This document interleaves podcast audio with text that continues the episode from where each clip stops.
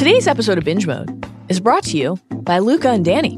Luca and Danny jewelry is the perfect gift for women you are most grateful for this holiday season, whether it's that special someone, a mother, daughter, friends, or even yourself. From their iconic bangle bracelets and stacks to beautiful rings, necklaces, and earrings, each piece symbolizes what matters to her most and is handcrafted right here in the USA.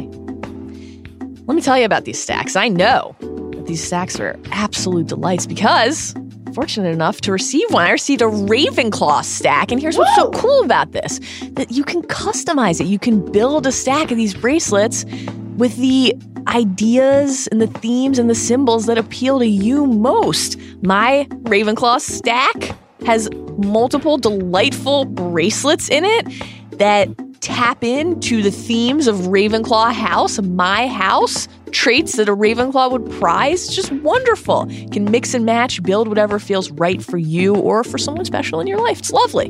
Go to lucadanny.com and use code BINGEMODE get 15% off and free shipping on your first purchase. That's LucaDanni.com. Luca and Danny, embrace the journey. Warning. Binge Mode contains adult content.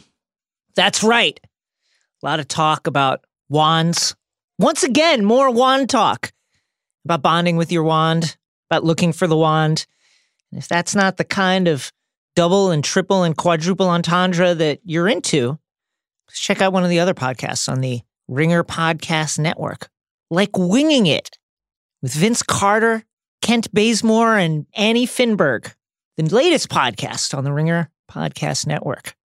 One more warning. Binge Mode contains spoilers. If you don't yet know why we're chatting about Egbert the Egregious and Emmerich the Evil, two of our favorites, please proceed with extreme caution. And now, Binge Mode. I've got a copy, Mr. Lovegood. I've got it right here. And she pulled out the Tales of Beedle the Bard from the small beaded bag. The original? Inquired Xenophilius sharply. And when she nodded, he said, well then, why don't you read it aloud? That's the best way to make sure we all understand. All right, said Hermione nervously. She opened the book, and Harry saw that the symbol they were investigating headed the top of the page as she gave a little cough and began to read. There were once three brothers who were traveling along a lonely, winding road at twilight.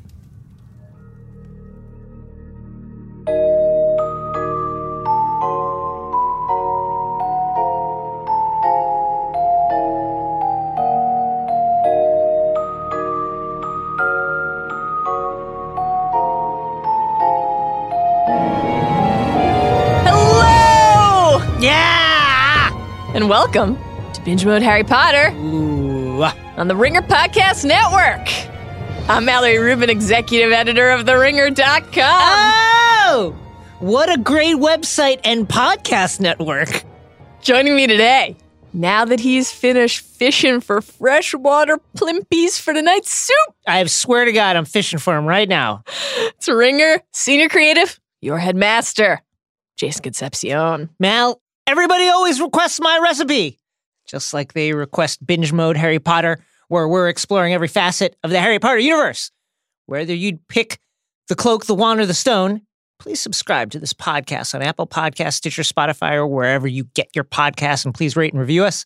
5 points at stars for Binge Mode. Also, follow us on Twitter and Instagram at Binge_Mode, a.k.a. _, and join our Facebook group, which is just for Binge Mode fans, and which is an excellent place to try to pick up Loxia's Trail. Please also head to ringer.com/shop to check out our new Binge Mode merch. It won't save you from an erumpet explosion. That's an erumpet horn, guys. It'll match fabulously with your dirigible plum earrings. Last time on Binge Mode Harry Potter, we explored how testing faith shapes chapters 18 and 19 of Harry Potter and the Deathly Hallows. And on today's episode, we're diving into chapters 20 through 22. Requisite spoiler warning for today's binge, as always. While those chapters are today's primary focus, we will be going deep. Deep. On details from all 7 books and 10 films, yes, including the new Fantastic Beasts movie and the wider Potter canon. Taking the entire series into account from the moment the Gurdy root infusion hits our lips. Oh, tastes great. Does it? So mind the mistletoe, climb the spiral stairs, because it's time to find a quester.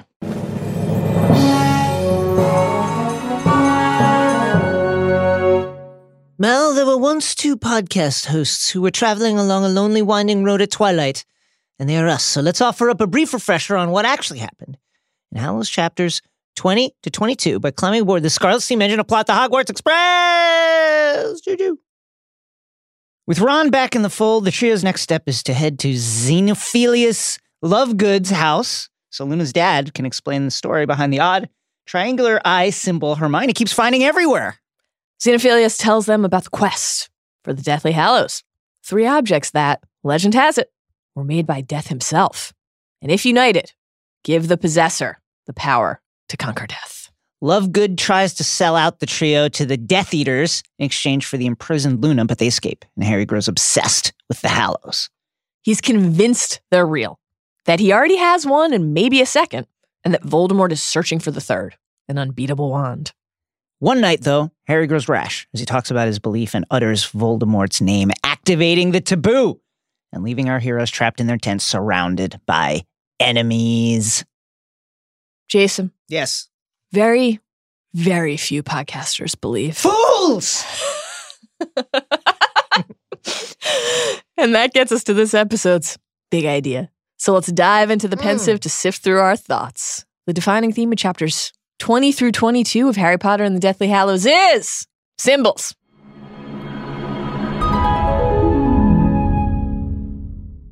Chapter 20, Xenophilius Lovegood. It's the day after Ron's return, and Hermione is still furious, though her fury at least is of the cold and silent variety. Ron, meanwhile, is doing his level best to seem contrite, which to him means maintaining a mask of mournful melancholy when in her presence. To Harry, the vibe between Ron and Hermione makes him feel like, quote, the only non-mourner at a poorly attended funeral. Yet as soon as Hermione's out of sight and earshot, Ron positively glows, pointing out to Harry that the dough surely means that they have help. Someone sent that dough. Someone's on our side. One Horcrux down, mate. I love it. I know. Ron has a great energy in these chapters. Yeah, great couple chapters for Ron. I just love the idea of like Hermione walking away and like Ron like very dour and then just punching Harry hard in the arm. We can do it, man. It's great. I love it. Harry is similarly cheerful, so buoyed by their swinging fortunes with the dough, the sword, and Ron's return that he even believes they'll be able to do what had so recently begun to seem impossible, find another Horcrux. During one of the moments when Ron and Harry escape Hermione's sour mood to exchange news from their time apart, Ron, while filling Harry in on the dire obstacles facing Muggleborns in their attempts to evade the Snatchers, asks Harry how he found out about, quote, the taboo. Harry is perplexed. The what? The FX show with Tom Hardy? Right. No? The what? Ron says, you and Hermione have stopped saying you know whose name. Oh yeah, well, it's just a bad habit we've slept into, said Harry.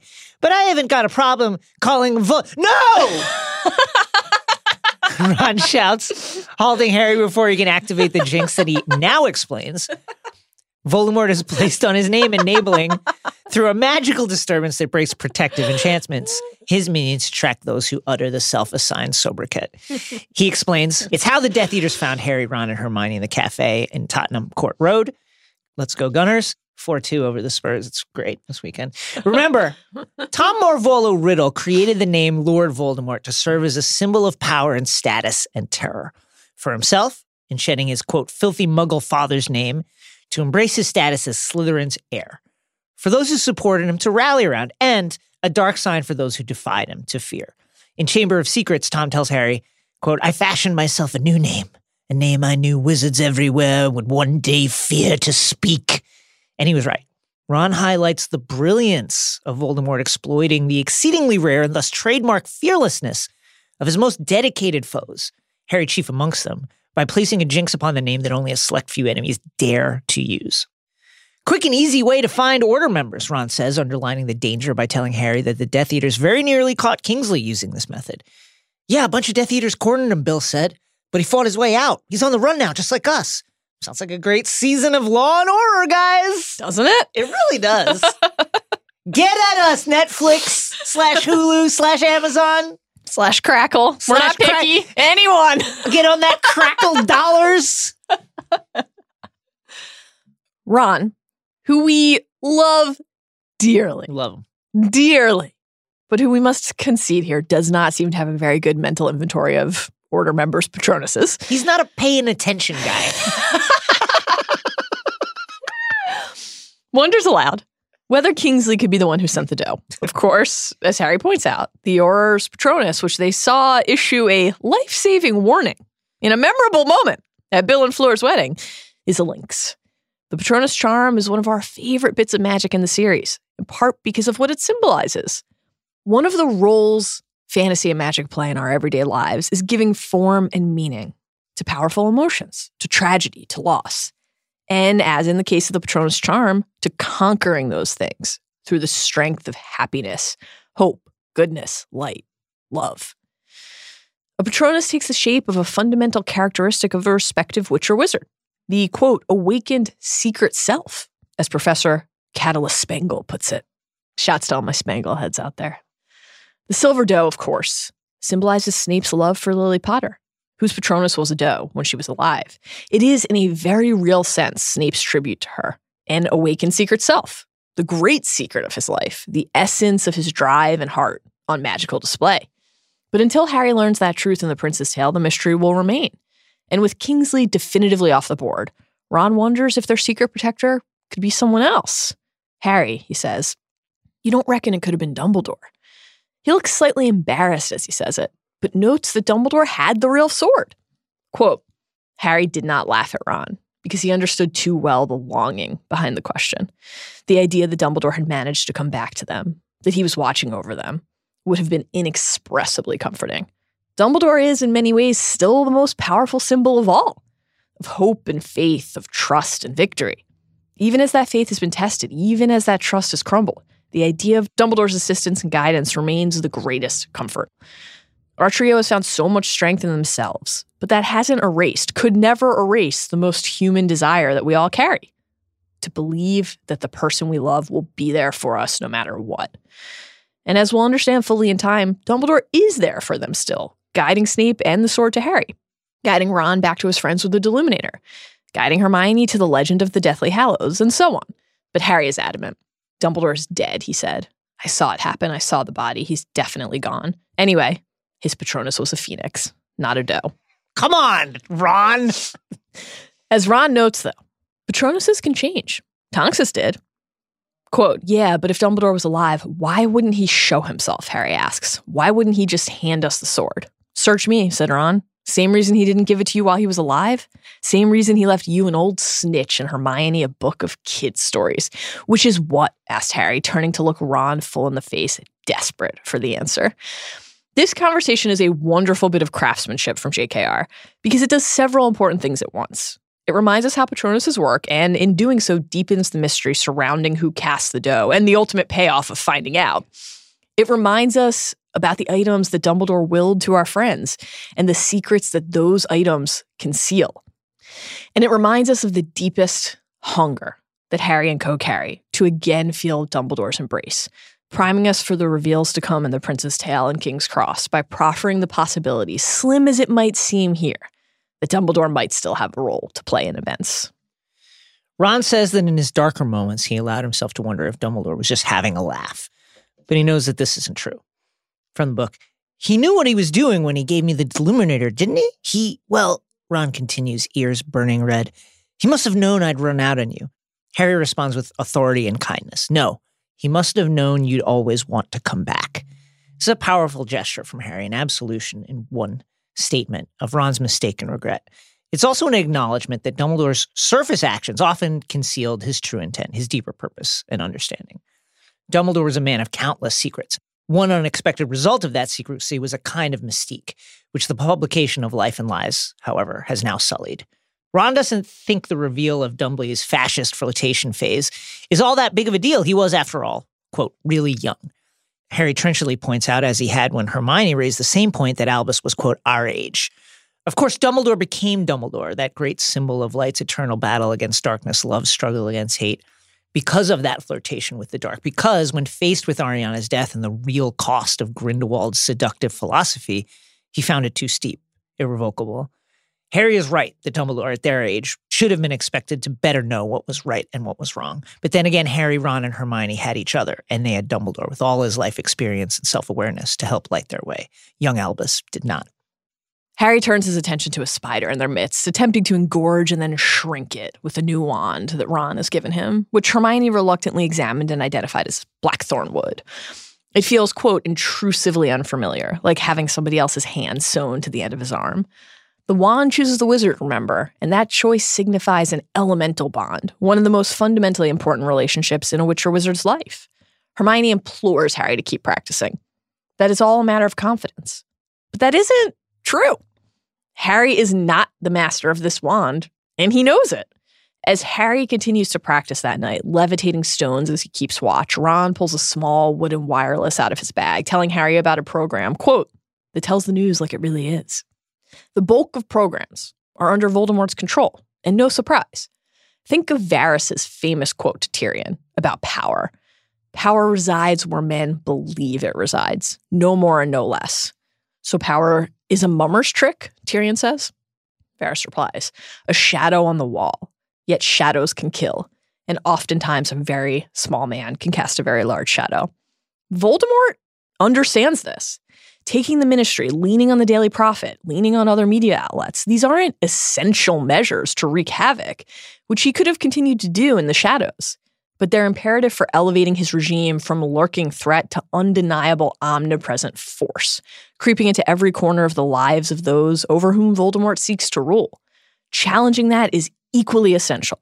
And Ron's tease of the program that's working so hard to challenge the fascist oppression of a free press, that they record on the move, changing locations to avoid detection, requiring a password to access their broadcast, promises that someone is trying to chip away at it. Our first exposure to this broadcast will have to wait, though. Ron can't deduce this night's password before Hermione walks over to broach the most overt symbol in this book, the mark that our friends will soon discover to be the sign of the Deathly Hallows. I want to go and see Xenophilius Lovegood, Hermione tells Harry. She pushes their copy of Life and Lies in front of the befuddled Harry, saying, it's that mark, the mark in Beedle the Bard, as she opens to a page showing a photograph of the letter that Dumbledore wrote to Grindelwald. Look at the signature, Harry. Harry looks closely at the picture to find that in the letter, young Dumbledore signed his name with the little triangular eye that scratched into Beedle and that Xenolove wore on his neck, and that Hermione spotted it on the grave in Godric's Hollow in place of the A in Albus.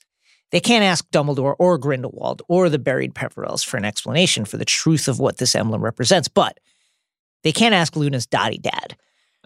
I'm sure this is important, Harry, she says. Harry, disillusioned by Dumbledore's secrecy and trail of breadcrumbs methods, and newly cautious after their near-death experience at Godric's Hollow, disagrees. For once, he's not eager to go off chasing blindly after more clues.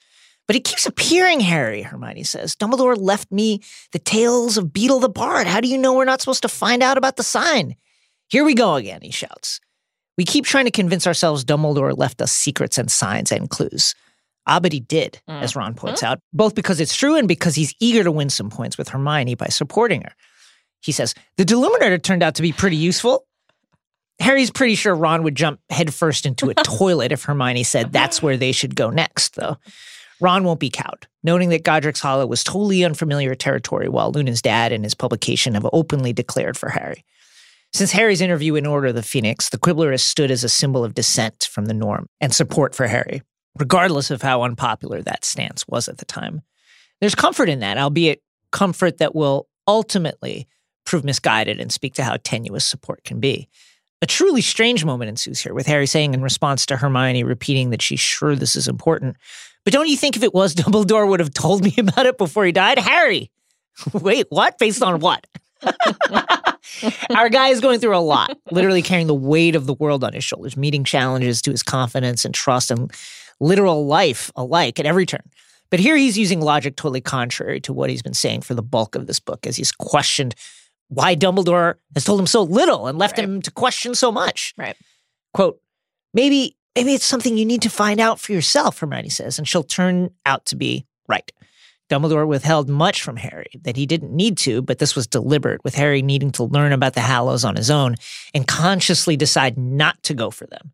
A quest can't be handed down, and neither can clarity or true mastership, all of which Harry will find over the course of this book.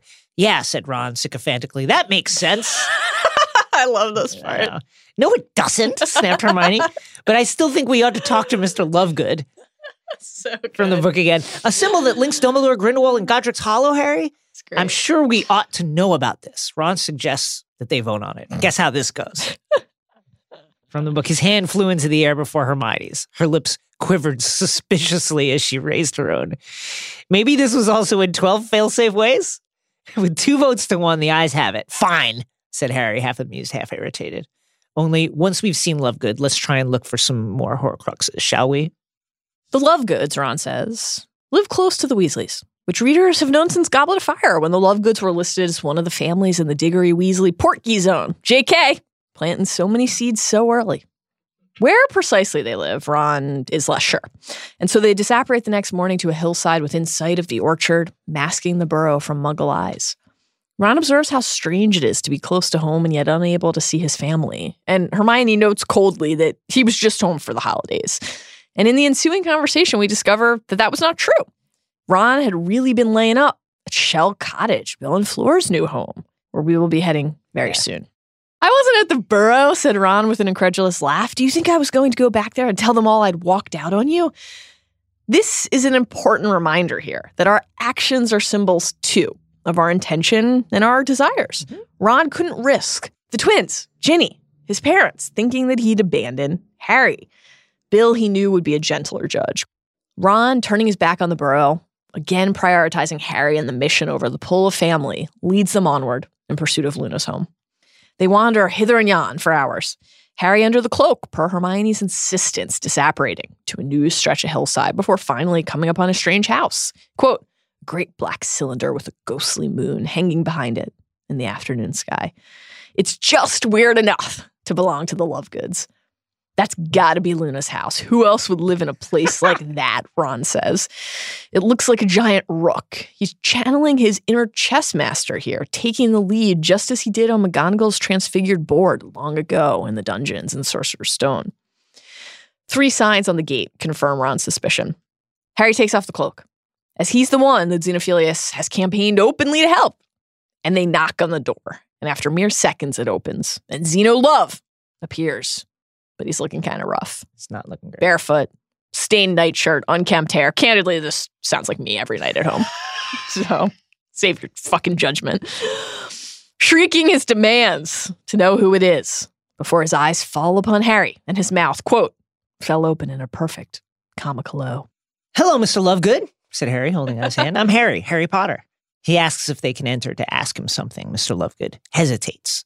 We'll soon learn that the Death Eaters have Luna and have placed Mr. Lovegood in a truly terrible position. Yes. To give up Harry Potter's life in exchange for his daughters. Xenophilius is shocked by the clearly unexpected appearance of the Chosen One, which both gives him a chance to get Luna back in exchange for the boy who lived, but also forces him to consider actually turning in the savior he's championed so fiercely to this point. I'm not sure that's advisable, whispered Xenophilius. He swallowed and cast a quick look around the garden. Rather shock, my word. I'm afraid I don't really think I ought to. It won't take long, said Harry, slightly disappointed by the less than warm welcome. All right then, come in quickly. Quickly! The Lovegood residence is as peculiar on the inside as it is striking from the outside. From the book, everything was curved to fit the walls, the stove, the sink, and the cupboards. And all of it had been painted with flowers, insects, and birds in bright primary colors. Sounds wonderful. Lovely. Harry can feel Luna's influence suffusing the decor. Mr. Lovegood leads them up a spiral staircase to a living room that appears to double as the headquarters of the Quibbler. He asks our friends the reason for their visit. But before they can answer, Hermione notices something quite alarming. Mr. Lovegood, what's that? She was pointing at an enormous gray spiral horn, not unlike that of a unicorn, which had been mounted on the wall, protruding several feet into the room. Why, it's the horn of a crumpled horned snorkack, he answers. Of course it is. Hermione, however, is pretty sure it's the distinctive and highly explosive horn of an orumpet, a Class B tradable material. she says, that she's read about in the Homie Newt's Commander's textbook, Fantastic Beasts and Where to Find Them. Is that Chekhov's Rumpet Horns music?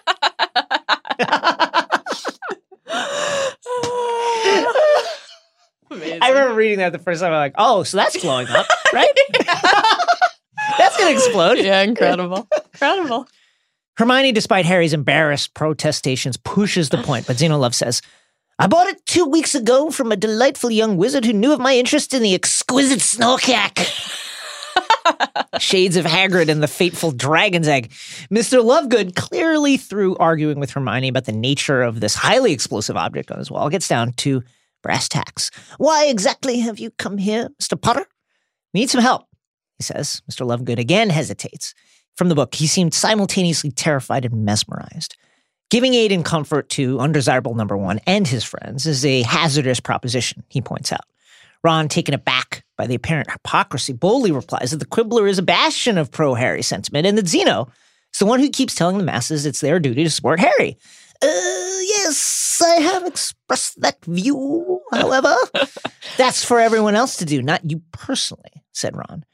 Our friends don't know that the Death Eaters have seized Luna, but in this moment of confusion, the idea that one of the most vocal advocates of Harry's cause could be full of shit sits on their spirits like a dead weight. Hermione, trying to move things forward and find common cause, suggests asking Luna what she thinks. But where is our dear Luna, who should be home for the Christmas holiday? Quote, Xenophilius gulped. He seemed to be steeling himself. Now, this isn't quite woman who appears able to see through magical disguises and smells like literal shit and refuses to speak in front of Hermione, asking Harry to follow her into a strange bedroom levels of alarming. But it's close. Definitely unsettling enough that our pals should probably run stat. But they need information. That's why they're here. That's all the hope they have. And so they stay put. As Zeno gathers himself and says, after swallowing hard, Luna is down at the stream, fishing for freshwater plimpies. She would like to see you. I'll go and call her. And then, yes, very well, I shall try to help you. He disappears downstairs and outside, ostensibly to fetch Luna, but in actuality to contact the Death Eaters and try to secure the release of his daughter in exchange for their top prize. Cowardly old wart, said Ron. Great Ron stretch. Luna's got 10 times his guts. Hermione agrees that this alarming behavior seems highly hypocritical, and Harry takes Zeno's absence as an opportunity to explore the house, wandering to a window and gazing out at the landscape. Somewhere just beyond the hills is the Burrow. Turning away from the window, Harry sees on a cluttered shelf a bust of a witch, quote, wearing a most bizarre-looking headdress. 2 objects that resemble golden ear trumpets curved out from the sides. A tiny pair of glittering blue wings was stuck to a leather strap that ran over the top of her head, while one of the orange radishes that had been stuck to a second strap around her forehead. Xenophilius returns without Luna, but with an infusion of Gertie root. And noticing the object that has Harry's interest, remarks that the headdress is, quote, modeled fittingly enough upon the head of the beautiful Rowena Ravenclaw. Wit beyond measure is man's greatest treasure.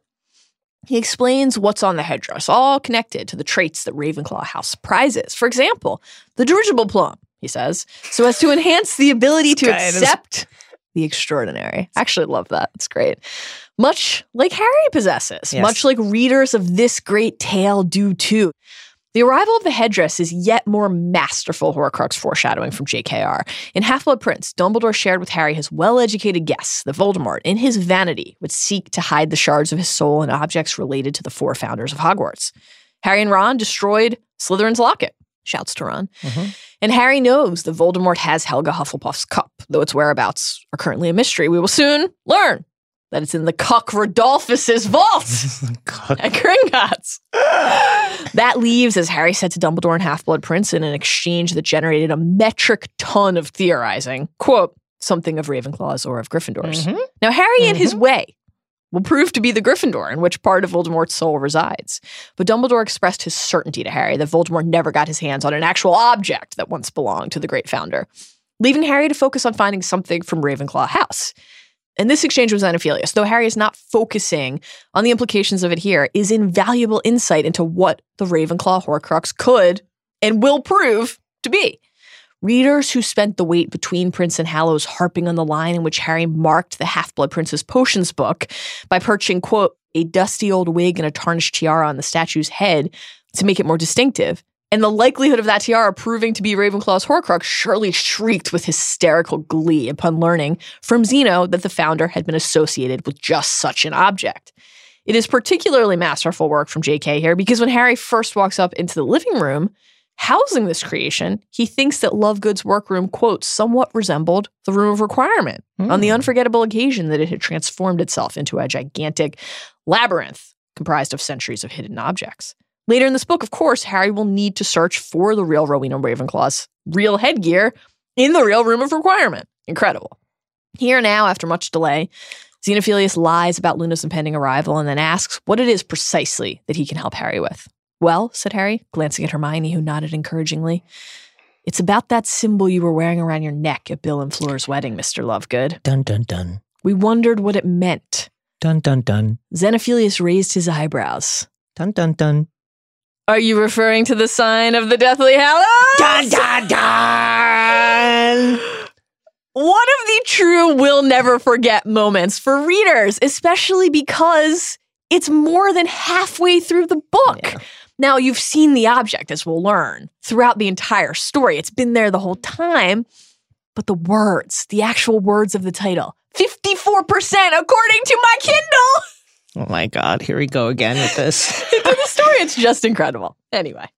Chapter 21, The Tale of the Three Brothers. Yes! Harry, Ron, and even Hermione, perhaps the most learned witch of her generation, have not heard of the Deathly Hallows. Xenophilius isn't surprised. Very, very few wizards believe. He mentions his run-in with Vic the Dick at Bill and Fleur's wedding when the Dick was irate that Mr. Lovegood was sporting what he believed to be Grindelwald's mark so openly.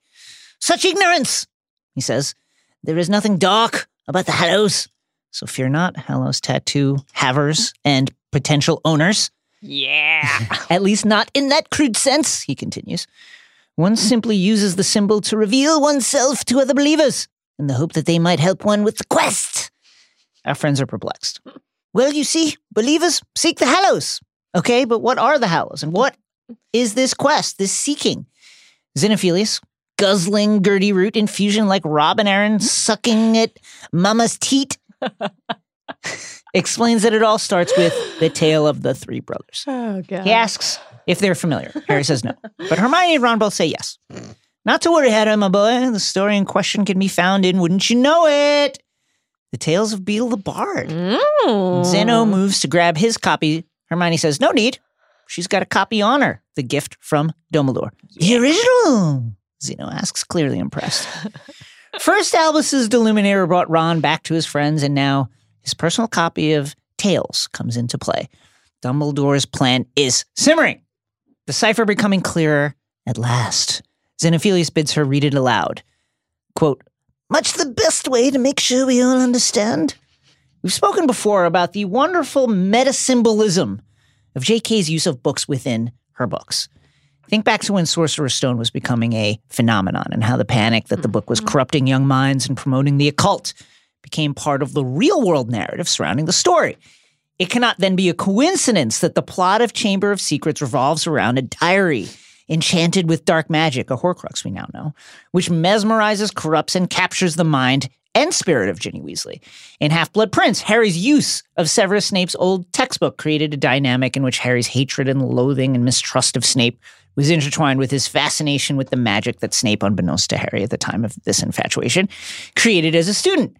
A commentary of sorts on how different aspects of a person can be revealed through writing, how the words can become a symbol for the truest intentions that the being himself sometimes fails to convey. Now, The Tale of the Three Brothers and the Tales of Beedle the Bard, a book of stories which Ron quite recently dismissed as being for kids, the very same criticism all too often lobbed at the Harry Potter series comes center stage. All right, Hermione says, and when she cracks open the tome, Harry sees the symbol in question. That triangular eye that we now know is the sign of the Deathly Hallows, atop the page, scratched by Dumbledore himself to lead Hermione, Harry, and Ron to this very moment of discovery and all that will come after. There were once three brothers who were traveling along a lonely, winding road at twilight, Hermione begins, but Ron interrupts her. to say that his mom always said midnight. What a smooth move, X-Lax, this is. This play is an amusing bit of interference in the moment, especially in light of his ensuing apology when Hermione shoots daggers at him for interrupting. But it also serves to remind us of the role Beatles fables played in the wizarding world. The tale of the three brothers was so ingrained in the Weasleys' lives and routine that Molly, it appears, recited it from heart, subbing certain words, making it her own, as we all do with the stories that we love. Hermione continues, quote, "This story's so good. In time, the brothers reached a river too deep to wade through and too dangerous to swim across. However, these brothers were learned in the magical arts, and so they simply waved their wands and made a bridge appear across the treacherous water. They were halfway across it when they found their path blocked by a hooded figure, and Death spoke to them." Another amusing interjection, with Harry expressing befuddlement that Death could speak, and Hermione reminding him that this is a fairy tale. And another occasion to pause and consider what's already on offer here in this parable. Quote, "He was angry that he had been cheated out of 3 new victims, for travelers usually drowned in the river. But Death was cunning. He pretended to congratulate the three brothers upon their magic and said that each had earned a prize for having been clever enough to evade him." Immediately, before we even hear what the brothers ask of Death, we are prompted to consider that nothing is free. Everything in life has a cost, a tax, and magic is no different, which is, of course, one of the great sources of power in the best fantasy stories. If magic fixed everything, there would be no consequences. And without consequences, our choices wouldn't matter. Magic doesn't discount our humanity. It amplifies it. And part of life is Death, portrayed here, as it so often is in literature and lore, as a hooded figure, literally cloaked, just like our understanding. The truth of what awaits us after our time on Earth ends is invisible to us as Harry beneath his hallow.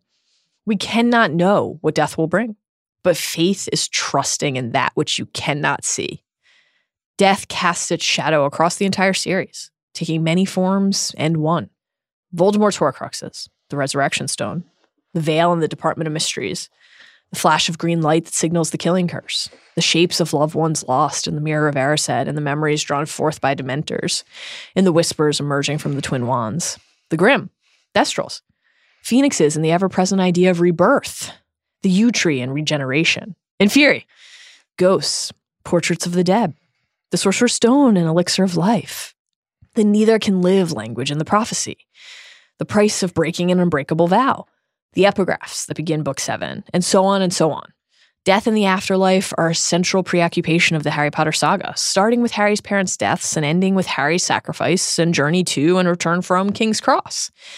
The epitaph on Lily and James's grave reads, "The last enemy that shall be destroyed is death." And as Hermione tells Harry, that's not about beating death. It's about accepting it, and in that acceptance, truly mastering it. As Dumbledore tells Voldemort in Order of the Phoenix, your failure to understand that there are things much worse than death has always been your greatest weakness. We're about to see that it's 2 of the 3 brothers as well. So the oldest brother, Hermione continues, who was a combative man, asked for a wand more powerful than any in existence, a wand that must always win duels for its owner, a wand worthy of a wizard who had conquered death. So Death crossed to an elder tree on the banks of the river, fashioned a wand from a branch that hung there, and gave it to the oldest brother. As we highlighted above with Voldemort and his efforts to control the press, power is an illusion that the greedy and fearful work to craft and maintain. And what would a combative wizard eager to impress with his strength crave more than the unenlightened consider the ultimate symbol of might? An insurmountable wand, of course, the elder wand, as we'll learn. We'll see over the rest of the tale and the ensuing discussion of it what a hollow notion this is. But symbols don't always reflect reality. Often, they're dispensed strategically to distort reality, conveying the truth one wants others to believe, not the truth as it actually is. When Harry and Dumbledore speak of the Hallows and King's Cross, Albus conveys the forceful pull the wand had over him, and especially Grindelwald. "The unbeatable wand," he says, "the weapon that would lead us to power." Grindelwald, as we know, took the wand from Gregorovitch, and Dumbledore, as we know, or read a Skeeter voice, at least we think we know, won it from him in their Duel of Legend. But Dumbledore never celebrated that aspect of the victory, never sought to brag about the dominant, coveted object in his hands, as he'll tell Harry in King's Cross. "I was fit only to possess the meanest of them, the least extraordinary.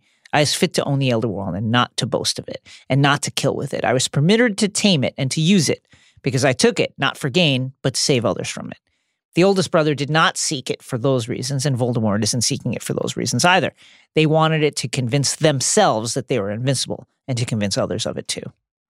Hermione continues, quote, "Then the second brother, who was an arrogant man, decided that he wanted to humiliate Death still further and asked for the power to recall others from Death. So Death picked up a stone from the riverbank and gave it to the second brother and told him that the stone would have the power to bring back the dead. The resurrection stone, as we'll learn. The hallow at the heart of some of the series' most emotionally resonant moments. The hallow that Dumbledore craved most, for different reasons at different points in his life. First, as he tells Harry in King's Cross, because, quote, it meant the return of my parents and the lifting of all responsibility from my shoulders. Later in life, after all the heartbreak and regret, because, quote, I imagined that I was about to see Ariana, my mother, and my father, and to tell them how very, very sorry I was. The hallow, Harry will soon become convinced, correctly, that's waiting for him in the snitch that Dumbledore left him. The hallow that he will use not to, quote, drag back those who are at peace, as Dumbledore says of his own desires, but to guide him toward his sacrifice, to give him courage and strength. Patronus is in human form, shepherding him through the Dementors and the chill of the forest and his own fear and doubt. They won't be able to see you, Harry will ask his mother and father and Sirius and Lupin, after calling them forth using the stone. We are part of you, Sirius will say, invisible to anyone else.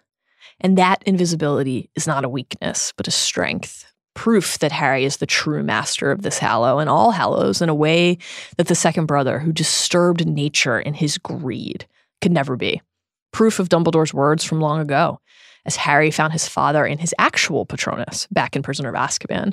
You think the dead we have loved ever truly leave us. You think we don't recall them more clearly than ever. In times of great trouble, your father is alive in you, Harry, and shows himself most plainly when you have need of him. Hermione continues. And then Death asked the third and youngest brother what he would like. The youngest brother was the humblest and also the wisest of the brothers, and he did not trust Death. So he asked for something that would enable him to go forth from that place without being followed by Death. And Death, most unwillingly, handed over his own cloak of invisibility. The third brother, we will learn, was Ignotus Peverell, Harry's ancestor who handed down the hallow that Harry has unknowingly carried since his first Christmas at Hogwarts, along with the message from Dumbledore to, quote, use it well. Fitting words, given the cloak's legacy as a tool not for wounding others, but for avoiding wounds oneself. Fitting words, given the legacy of the boy who inherited it, inclined always to protect and shield others above all. Harry's one true love, Expelliarmus, became his, quote, signature move, as Lupin says, the Death Eaters believe, because it's so important to Harry to look to disarm first, to prevent violence rather than cause it. As we've discussed before, we associate Harry with that spell and his cloak and Patronuses and the Marauder's Map, all aids for avoiding needless pain and loss. There's no cowardice here, but rather enviable wisdom. Dumbledore will reveal to Harry in King's Cross that the cloak is the hallow he and Grindelwald discussed, the least in their youth, not seeing its true magic. Quote, that it can be used to protect and shield others as well as its owner. He'll tell Harry that it never worked properly for him as it did for its true master, Harry, because he took it, quote, out of vain curiosity, not out of the desire that Harry innately has to manage a little mischief, yes, but to secure safe passage for himself and others. To, in other words, use it well. The tale continues. Death stands aside to let the brothers pass, quote, talking with wonder of the adventure they had had and admiring Death's gifts. Eventually, they go on their own ways, with the first brother traveling to find a wizard with whom he's feuded and killing him with the Elder Wand. He heads to an inn where he, quote, boasted loudly of the powerful wand he had snatched from Death himself and of how it made him invincible. Can't resist this flex. Yeah. Drunk on the wand's power and literally drunk on wine, he retires to bed, blinded by his arrogance and his desire not only to win, but for everyone to know that he had and could and would again. And there another wizard finds him, stealing the wand and slitting his throat, showing how hollow the idea of an unbeatable wand or an unbeatable anything really is, how fatal hubris can be in its many forms. Quote, this gives me a chill. And so Death took the first brother for his own. Whew. The second brother heads not to confront others, but to the remove of his home, where he turns the stone 3 times. Quote, to his amazement and his delight, he sees his love. The woman he hoped to marry and build a life with. The woman whom Death ripped away from him. Quote, yet she was sad and cold, separated from him as by a veil. The veil, the barrier between life and death, our world and theirs. The reminder that, as Dumbledore tells Harry in Goblet of Fire, no spell, no form of magic, however great and grand, can reawaken the dead. She's in a world where she doesn't belong, brought forth not like Lily and James and Sirius and Lupin will be, to lead Harry to his goal. It did not matter about bringing them back, Harry will think as he prepares to walk into the forest, for he was about to join them.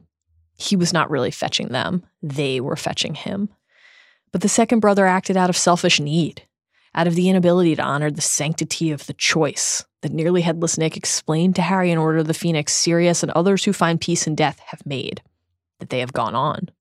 Quote, finally, the second brother, driven mad with hopeless longing, killed himself so as truly to join her, and so death took the second brother for his own. The third brother, however, evades death for many years, not because he views it as shameful and weak, as something to try to conquer like Voldemort, but because he possesses the wisdom to know that, as Dumbledore told Harry in the cave in Half-Blood Prince, it is the unknown we fear when we look upon death and darkness, nothing more. The third brother lives his life, resisting the temptation to crow over his treasure or use it for ill gain. Quote, it was only when he had attained a great age that the youngest brother finally took off the cloak of invisibility and gave it to his son. And then he greeted death as an old friend and went with him gladly. And equals, they departed this life. When Hermione closes the book, Zeno, busy looking out the window for the Death Eaters he's called, takes a moment to snap to and realizes she's concluded the tale. But then he says, well, there you are. No one understands what he means or how he could believe that answered their question about the sign around his neck. Those are the Deathly Hallows, he says, picking up a quill and parchment and stitching together the symbol and their clarity alike. The Elder Wand, he said, and he drew a straight vertical line upon the parchment. The Resurrection Stone, he said, and added a circle on top of the line. The Cloak of Invisibility, he finished, enclosing both line and circle in a triangle to make the symbol that so intrigued Hermione. Together, he said, the Deathly Hallows. The word Deathly Hallows, Hermione notes in reply, don't appear anywhere in the story, but Zeno replies with pitying smugness. That is a children's tale told to amuse rather than to instruct. Those of us who understand these matters, however, recognize that the ancient story refers to three objects, or hallows, which, if united, will make the possessor master of death.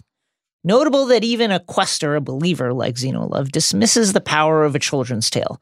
Ron asks what he means by master of death, and Zeno dismisses the question as unimportant. Conqueror, vanquisher, whichever term you prefer. He speaks with such conviction that Hermione asks how he can possibly believe that this is real, and Mr. Lovegood replies in very Trelawney-esque fashion, saying that while Hermione's clearly not unintelligent, she's painfully limited, narrow, close-minded. This is not intended to paint Hermione in a cruel light. Many would respond the way she does here. Rather, its function is to set up Harry's receptiveness, his willingness to believe, as uncommon, and thus the stuff of worth. When Xenophilius spoke of revealing oneself to other believers, the word choice was not accidental, but intended to reinforce the power of belief for Harry, the true uniter of the Hallows, and the power of belief for us as fantasy readers. Hermione is determined to pursue her point, to question any premise that seems unsound. Invisibility cloaks are rare, she says, but real. Moody had one, as we know. But Zeno clarifies that the cloak of legend is a true one. Not a traveling cloak enhanced with a disillusionment charm or a bedazzling hex or woven from demiguy's hair, all of which offer temporary protection but fade over time. The cloak of Hallows myth, quote, really and truly renders the wearer completely invisible and endures eternally, giving constant and impenetrable concealment, no matter what spells are cast at it. How many cloaks have you ever seen like that, Miss Granger? Well, our friends are all thinking the same thing here. They have, in fact, seen a cloak just like that. It's with them right now. It's Harry's. Xenophilius, of course, thinks they've gone silent because he's proven them wrong by displaying the grail-like nature of the object he's describing. And it is a grail. It's just a grail that Harry happens to possess. Hermione, disconcerted about the cloak but determined to disprove the larger point, moves on to the Resurrection Stone. And a legendary exchange ensues. So good. What of it? Xenophilius asks. Well, how can that be real? Hermione says. Prove that it is not, he replies. She's outraged, dismissing his comeback as completely ridiculous. A challenge that would require her to test literally every pebble in the world. Here again, JK brilliantly uses a core plot discussion as a source of meta-commentary, highlighting the power of fantasy stories and belief. Of course, it is happening inside our heads, binge heads, but why on earth should that mean that it is not real? For Xenophilius and other questers, the sign of the Deathly Hallows is an instant signal of the desire to believe that the Hallows are real, to believe in that which cannot be seen, but must be felt, trusted.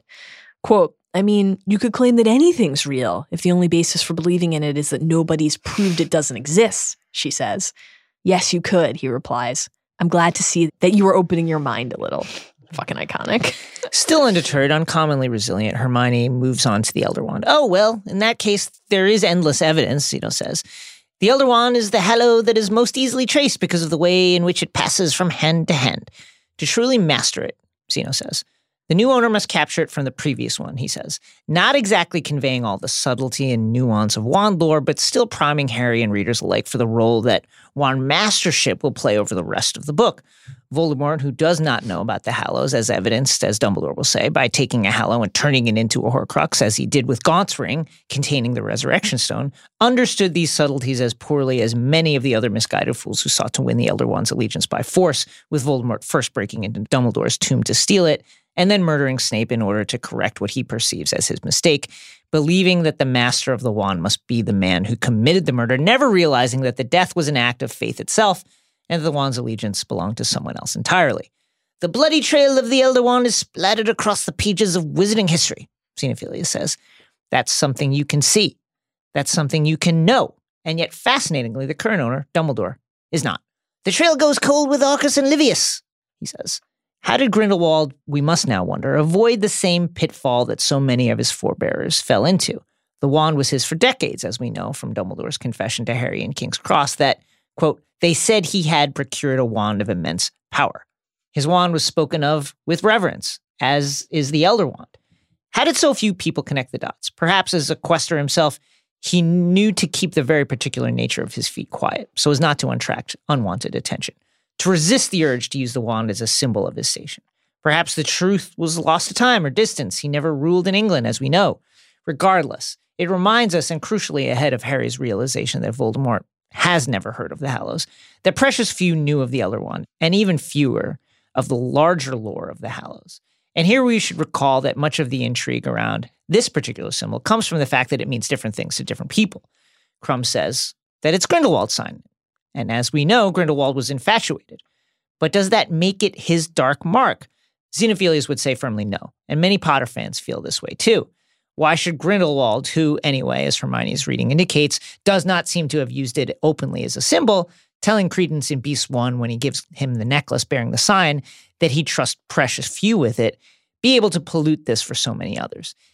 It is a visual representation and a fable alike of the clarity required to truly conquer death by accepting it. And it is, as Zeno Love says, shorthand for believing in the Hallows and the quest and the power of fantasy. Hermione, who is absolutely dominating the time of possession in this chapter, yet shows no signs of fatigue, next asks if the Peverell family has anything to do with the Hallows. And Zeno's like, yo, my good friend Hermione, you've been holding out on me. Quote, many of us questers believe that the Peverells have everything to do with the Hallows. She clarifies, in answer to Ron's question, that the name Ignotus Peverell was on the grave in Godric's Hollow, and Zeno, quite forgetting in his jubilation to look out the window to see if our friend's captors are about to arrive at their pickup destination, says, in a manner that's described as pedantically, exactly, the sign of the Deathly Hallows on Ignotus's grave is conclusive proof.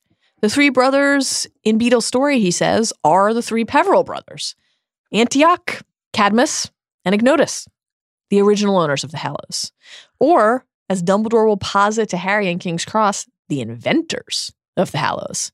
Quote, whether they met death on a lonely road, I think it more likely that the Peverell brothers were simply gifted, dangerous wizards who succeeded in creating those powerful objects. The story of them being Death's own Hallows seems to me the sort of legend that might have sprung up around such creations. And what is a legend, if not a symbol, a representation of an idea? Zeno Love looks out the window again, asks if they'll stay for dinner. Pals, this guy didn't want to let you in, and Luna still hasn't come home. Run. As soon as Zeno Love heads downstairs, Harry asks what they think. Our girl Hermione, even after this prolonged chat, has a positive anti-Muriel level impression of Xenophilius, stopping short of calling him an omelet, but saying, it's a pile of utter rubbish. This can't be what the sign really means. This must be just his weird take on it. What a waste of time. Ron doesn't buy it either, saying, that story is just one of those things that you tell kids to teach them lessons, isn't it? A fable with a moral, a teaching tool, maybe. He says, this story is why Elder Wands are supposed to be unlucky. Wand of Elder, never prosper, is apparently a wizard and saying that the MILF loves, though Harry and Hermione, who grew up in Muggle homes, have not heard these particular superstitions. As a pungent smell drifts up from below, she says to Ron, I think you're right. It's just a morality tale. It's obvious which gift is best, which one you'd choose. And one of the most pricelessly perfect moments in the series ensues. Quote, the three of them spoke at the same time. Hermione said, the cloak. Ron said, the wand. And Harry said, the stone. They looked at each other, half surprised, half amused. This is truly fabulous. Ron thinks the cloak is the obvious pick, the one that you're supposed to choose. His logic, he outlines, is that you don't need to be invisible if you're invincible, if you have an unbeatable wand. Not an unreasonable point. Mm-hmm. There are other ways of becoming invisible, as Dumbledore has told Harry, and especially in their current state, with Harry's wand snapped and a duel with the Dark Lord looming, a wand of immense power sounds pretty good. The flip side, though, is equally true. The wand's unbeatable rep seems pretty damn misleading. Mm-hmm. Through much of its history, it's been more a magnet for trouble than guaranteed savior. Hermione's counter to Ron's point and Harry's observation that they already have an invisibility cloak is that it's been pretty damn useful for them in the time that they've had it. The wand, she notes, would just attract trouble. Only if you shouted about it, Ron says. Keep your trap shut, you're golden. Quote, yes, but could you keep your trap shut? Hermione wonders. And that's a wise insight. Dumbledore was very rare in this regard. Grindelwald, perhaps, as well. Gregorovich's possession never reached Xenophilius, but it reached Grindelwald somehow. The reason that Hermione's so sure it would be hard to be quiet is because that part of what Xenophilius said, at least, was true. There have been stories about powerful wands for eons. When the boys expressed their surprise at this, quote, Hermione looked exasperated. The expression was so endearingly familiar that Harry and Ron grinned at each other. Love little moments like that. The death stick, she says, the wand of destiny. She still thinks it's nonsense, that the wand is only as powerful as the wizard. And while that is true, it's also true that the strength of wands varies. The wood, the core, the craft all have different traits, and wands think and feel. They choose the wizard. They have power. The wand and wizard learn from each other. Harry isn't cowed by Hermione's history lesson, quite the opposite. He wonders immediately if these wands that she's mentioning could all be the same one, appearing over time under different names. The reason that he first thinks this, though, is one that he just as quickly dismisses, that it could be his own wand, desperate as he is to explain how it acted of his own accord that night in the sky against Voldemort. And then Ron asks why Harry picked the stone, and the answer is heartbreaking. Quote, well, if you could bring people back, we could have Sirius, Mad-Eye, Dumbledore, my parents. And even as he says it aloud, he reminds himself that they wouldn't really be back, not properly, that the girl in the story was pulled back from her place of peace. He asks Hermione if any other stones with that kind of power have appeared across history, but she says no. I don't think anyone except Mr. Lovegood could kid themselves that's possible. As the smell from below wafts up to them, recalling, quote, something like burning underpants. Ron observes that Harry's cloak matches the description. It's infallible, he says. Perfect. This entire exchange is magic in its own right, a beautiful snapshot of an eternal truth. We all have different experiences, different values, different goals. Our preferences are neither right nor wrong. They're specific to us, as particular as our fingerprints or the flecks in our eyes. And those preferences, like all of our choices and desires, symbolize something about who we are. Ron, who's always wanted to be the best, prizes the wand that they say can't lose. Hermione, who's always practical, craves the cloak that she knows would aid their quest because it has so many times before. The object that doesn't require blind faith because there's proof. And Harry, who's always wanted nothing more than love and a family, than the ability to see his parents and be back with his godfather, lusts after a path to what he's been told is impossible. When Harry sat at Dumbledore's funeral, he thought to himself, there was no waking from his nightmare, no comforting whisper in the dark that he was safe, really, that it was all in his imagination. The last and greatest of his protectors had died, and he was more alone than he had ever been before. But what if he didn't have to be? What if he could wake from that nightmare? What if the parents he saw in the mirror could step through the glass and be with him again? Speaking of mirrors, as Ron and Hermione bicker and Zeno keeps boiling those underpants, Harry begins to wander around the room. When he looks up the staircase, he initially thinks he's staring into a mirror, but he soon realizes that he's seeing his face in a painting. He climbs up to investigate and sees paintings of himself, Ron, Hermione, Ginny, and Neville on the ceiling of Luna's bedroom. From the book, they were not moving as the portraits at Hogwarts moved, but there was a certain magic about them all the same. Harry thought they breathed. I love that. A golden chain made of the word friends, repeated time and again, links the portraits together. From the book, Harry felt a great rush of affection for Luna, and readers surely do too. What a beautiful person. Incredible. In Prince on the Hogwarts Express, Luna shared how much the DA meetings meant to her, saying, it was like having friends. And when Ron and Hermione deployed the DA coins at the end of Prince to ask for help, Luna and Neville, to whom the DA and the bonds forged therein had meant the most, answered the call. And we see here in physical form how much these relationships have really meant to Luna, how grateful she's been to find people who accept and love her for being her. This is a private talisman, but a powerful representation nonetheless. But there are also other signs in the room. As Harry looks at a photo of a younger Luna and her late mother, he notes that it's dusty and finds that rightly odd. The carpet's also thick with dust, the wardrobe empty, the bed unslept in. Something's wrong, he thinks. He heads down just as Zeno heads up. Where's Luna? Harry asks. Xenophilius tries to use the plimpies, his cover again, but Harry notes that he's only brought up 4 place settings for dinner. Harry's instincts always so sharp, despite allowing him to venture into Bathilda's bedroom and Zeno's home alike, kick into gear. Luna, he says, hasn't been here for weeks. Xenophilius drops the tray, and our friends pull their wands. Just then, the printing press shoots out piping hot quibblers, and it's the kind of bilge that would make Rita Skeeter proud. Harry graces the cover, along with the cover line, undesirable number 1, and a promise of reward money. There's no hiding now. They took my Luna, Xenophilius tells them, because of what I've been writing.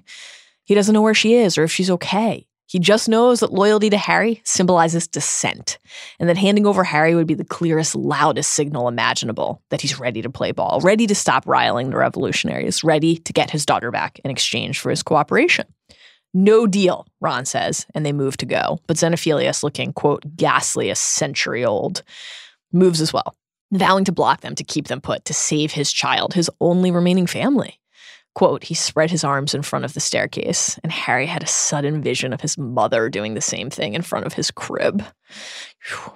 This action is the hallmark of a parent's love, the declaration that nothing matters as much as protecting your baby. It's impossible to hold this against him. And yet it's impossible to conceive of losing Harry in this way. Hermione screams as figures on broomsticks appear by the windows. Xenophilius draws his wand and issues a stunning spell. And as Harry knocks Ron and Hermione out of the way, the spell hits the horn. Da, da, da. That Hermione was so sure, rightly, came from an erumpent. There is a massive explosion that rents the room apart.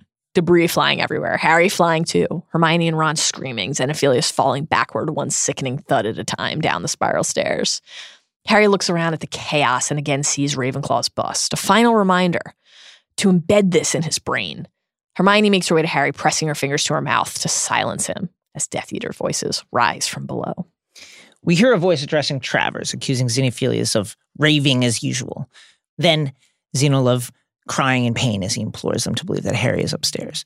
They note Ravenclaw's headdress again, more clues, saying that he tried to swap it last week for Luna. They run through the list of exchanges he's tried to make, and we can see the desperation with which he's tried to save his daughter. But they won't listen to him this time. Not only because they think he's crying wolf, but because the timing of the explosion makes them certain he tried to lure them here to kill them. Travers speaks, identifying his partner as Selwyn. They're torturing Zeno as he begs them to believe that Harry's there, and they cast hominem revelio to humor him and shut him up. But for once, there are people upstairs. They allow him to rise to check, but threaten him once more. If this is a plot, if it's a trick, if you've got an accomplice waiting there to ambush us, we'll see if we can spare a bit of your daughter for you to bury. Whew! Yikes. As they begin to clear the debris to move upstairs, Harry starts to dig himself out. He and Hermione go to free Ron, who's buried deepest, a heavy chest of drawers on his legs. They're all free, but they can hear the quick approach. They're running out of time to escape. Do you trust me, Harry? Hermione asks. Of course he does. We all do. She tells Ron to put on the invisibility cloak and to grab onto her shoulder as Harry, uncovered and invisible, grabs her hand. Ron expresses his confusion about why he's under the cloak instead of Harry. Harry doesn't know why they're waiting to leave, but Hermione is brilliant. The Death Eaters need to see Harry to know Xenophilius wasn't lying, and thus, hopefully spare his life. Meanwhile, they can't see Ron, who's supposed to be home with Spattergory.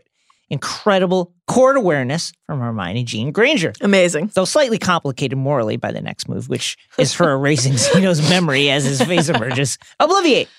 They can't allow him to pass along to the Death Eaters what they're asking about. Very tough. They can't let Voldemort know. It's smart. It's essential. It's the cost of war, but it's also a little hard to swallow.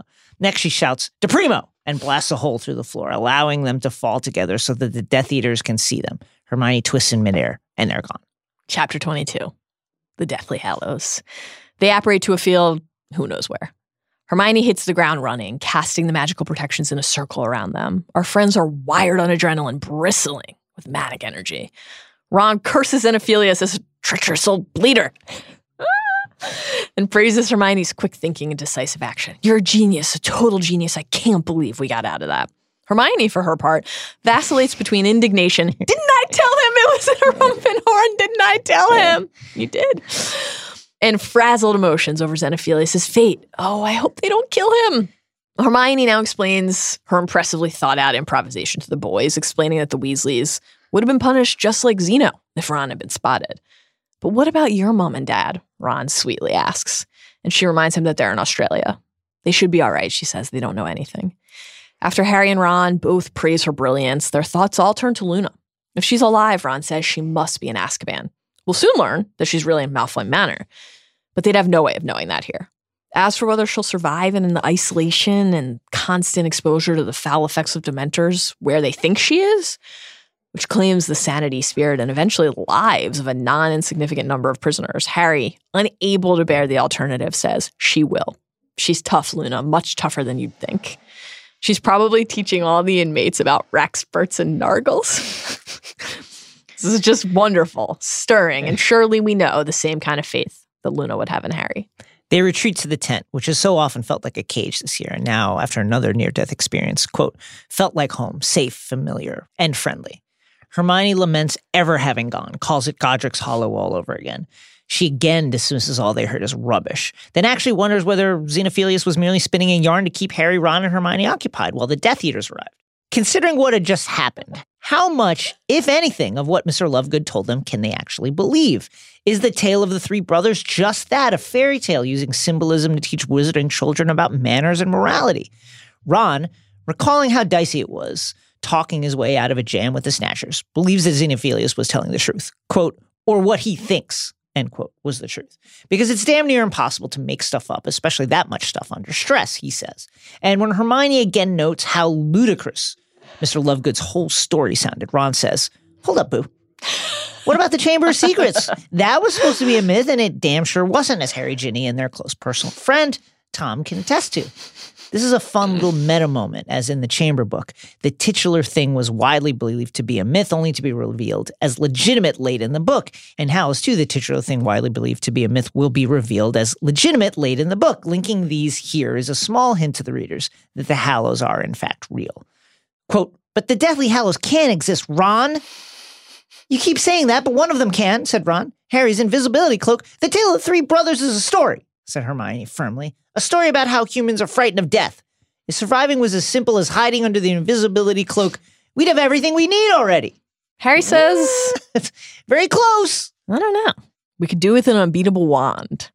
And he regards the backup Blackthorn wand in his hand with distaste and frustration. The wand chooses the wizard, as we all know. It's a relationship. Harry's connection with this one is passable at best, and really barely that.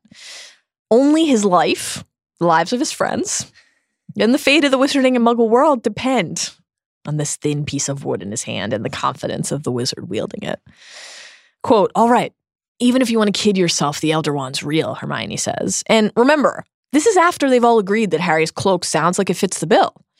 What about the Resurrection Stone? Her fingers sketched quotation marks around the name and her tone dripped sarcasm. No magic can raise the dead, and that's that. And while it's true that no magic can truly bring someone back to life, doctrine from Dumbledore and doctrine from nature alike, it is not true that no magic can approximate bringing back a version of the dead in some form for some time. Bringing someone back whole from beyond the veil is not possible. And lingering on whether it could be isn't healthy or wise. Remember, it does not do to dwell on dreams and forget to live. And part of really living is accepting that death is part of existence, not something to cheat. We do, however, know of several kinds of magic that allow the living to speak to or interact with the dead. Certainly enough to make the dismissal of the stone that does something similar overly myopic. Ghosts, portraits, the shapes in the mirror, and so on, including, as Harry notes here, the peculiar effect generated by the twin cores of his and Voldemort's wand when they dueled in the Little Hangleton graveyard. It made my mom and dad appear, and Cedric, Harry says. But they weren't really back from the dead, were they, said Hermione. Those kinds of pale imitations aren't the same as truly bringing someone back to life. And she's right. Those echoes are, in fact, the very thing that prompted Dumbledore to tell Harry and Sirius in the first place that no spell can reawaken the dead. But the point is, that doesn't discount the story of the stone. It appears, in fact, to be quite similar to what the story describes, which Harry notes here. Quote, the girl in the tale didn't really come back, did she? He asks. The story says that once people are dead, they belong with the dead. His practical assessment quickly gives way to a naked, desperate longing. But the second brother still got to see her and talk to her, didn't he? He continues. He even lived with her for a while. The passage continues. He saw concern in something less easily definable in Hermione's expression. Then, as she glanced at Ron, Harry realized that it was fear. He had scared her with his talk of living with dead people. This is a really important moment, emblematic of what Harry symbolizes for so many readers. As Dumbledore will tell him in King's Cross, maybe a man in a million could unite the Hallows, Harry.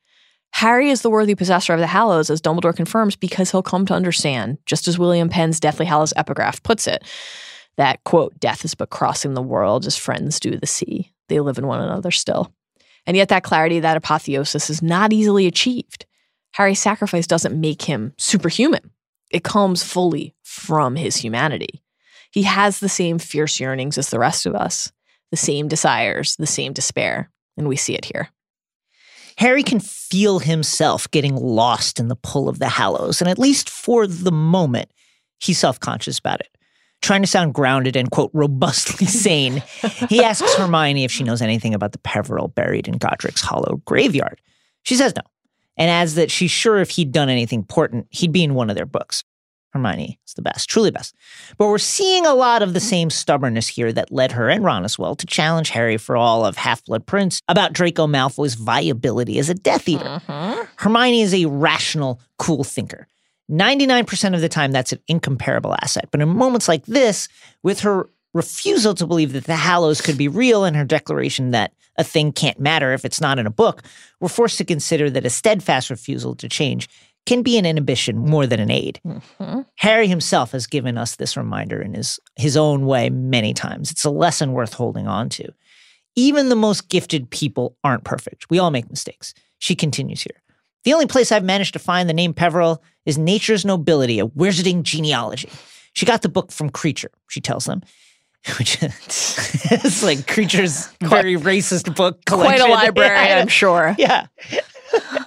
I got it from Creature's racist book collection. Sacred 28 headquarters. In it, the Peverells are listed as one of the earliest pure-blood families to vanish in, quote, the male line, meaning the name has died out. They could still have descendants, though. They'd just be called something different, she says. And this is true. Remember from our recent restricted section on the Potter family that Ignotus's line, for instance, continued through his granddaughter, Iolanthe, who married into the Potter name, and bang, like a key. This notion unlocks a revelation for Harry, who thought he recognized the name when Xenophilius and Hermione were discussing it earlier. He unearths a memory of a memory. Marvolo-Gaunt! Harry shouts. You know whose grandfather? In the pensive with Dumbledore, Marvolo-Gaunt said he was descended from the Peverells. The rest of the story tumbles out in a rush. The ring that became the Horcrux. Marvolo-Gaunt said it had the Peverell coat of arms on it.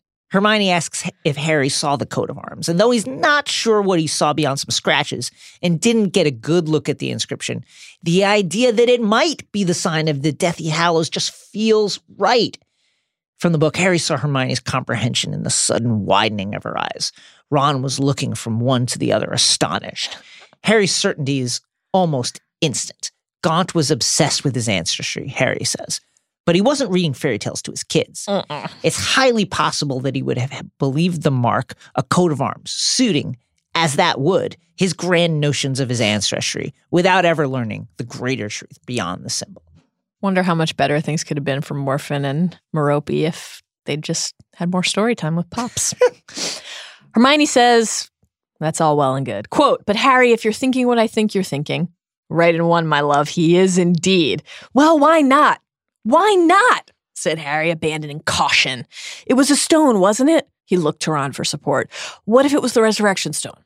Ron chimes in with an expertly timed blimey, then asks if the stone would still work after Dumbledore broke it with a sword to kill the Horcrux. Work? Hermione shrieks, work? Ron, it never worked. There's no such thing as the resurrection stone. Her exasperation takes control of her. She tells Harry that he's merely seeing what he wants to see. Harry, you're trying to fit everything into the Hallows story. And of course, the same is true for her in reverse. She's trying to say nothing fits into it.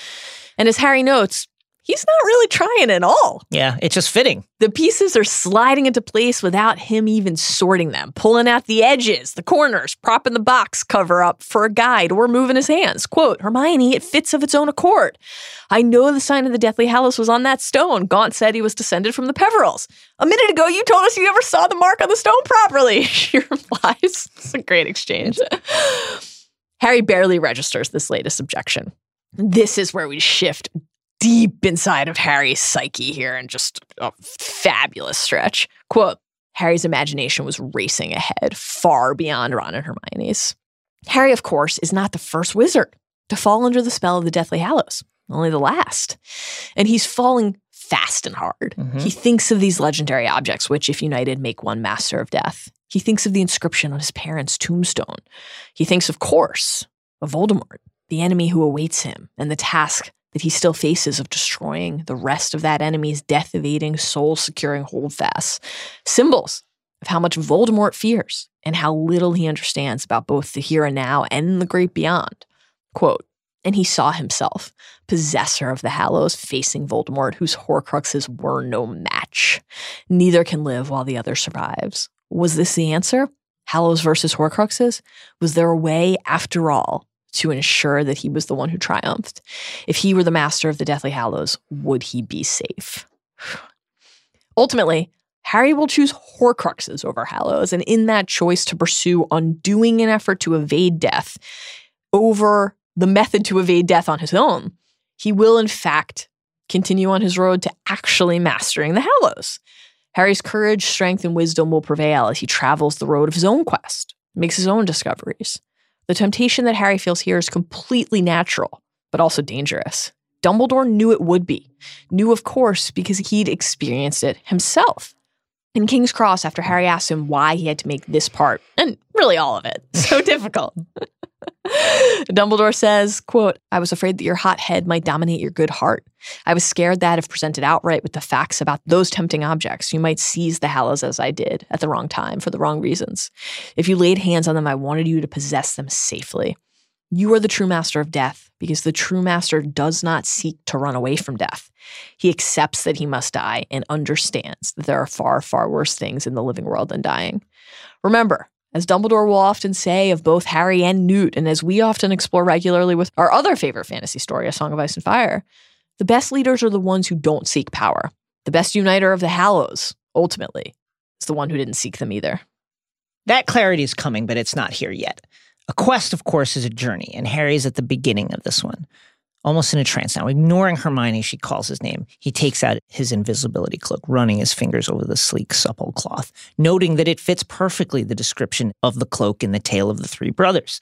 From the book, he had never seen anything to equal it in his nearly 7 years in the wizarding world.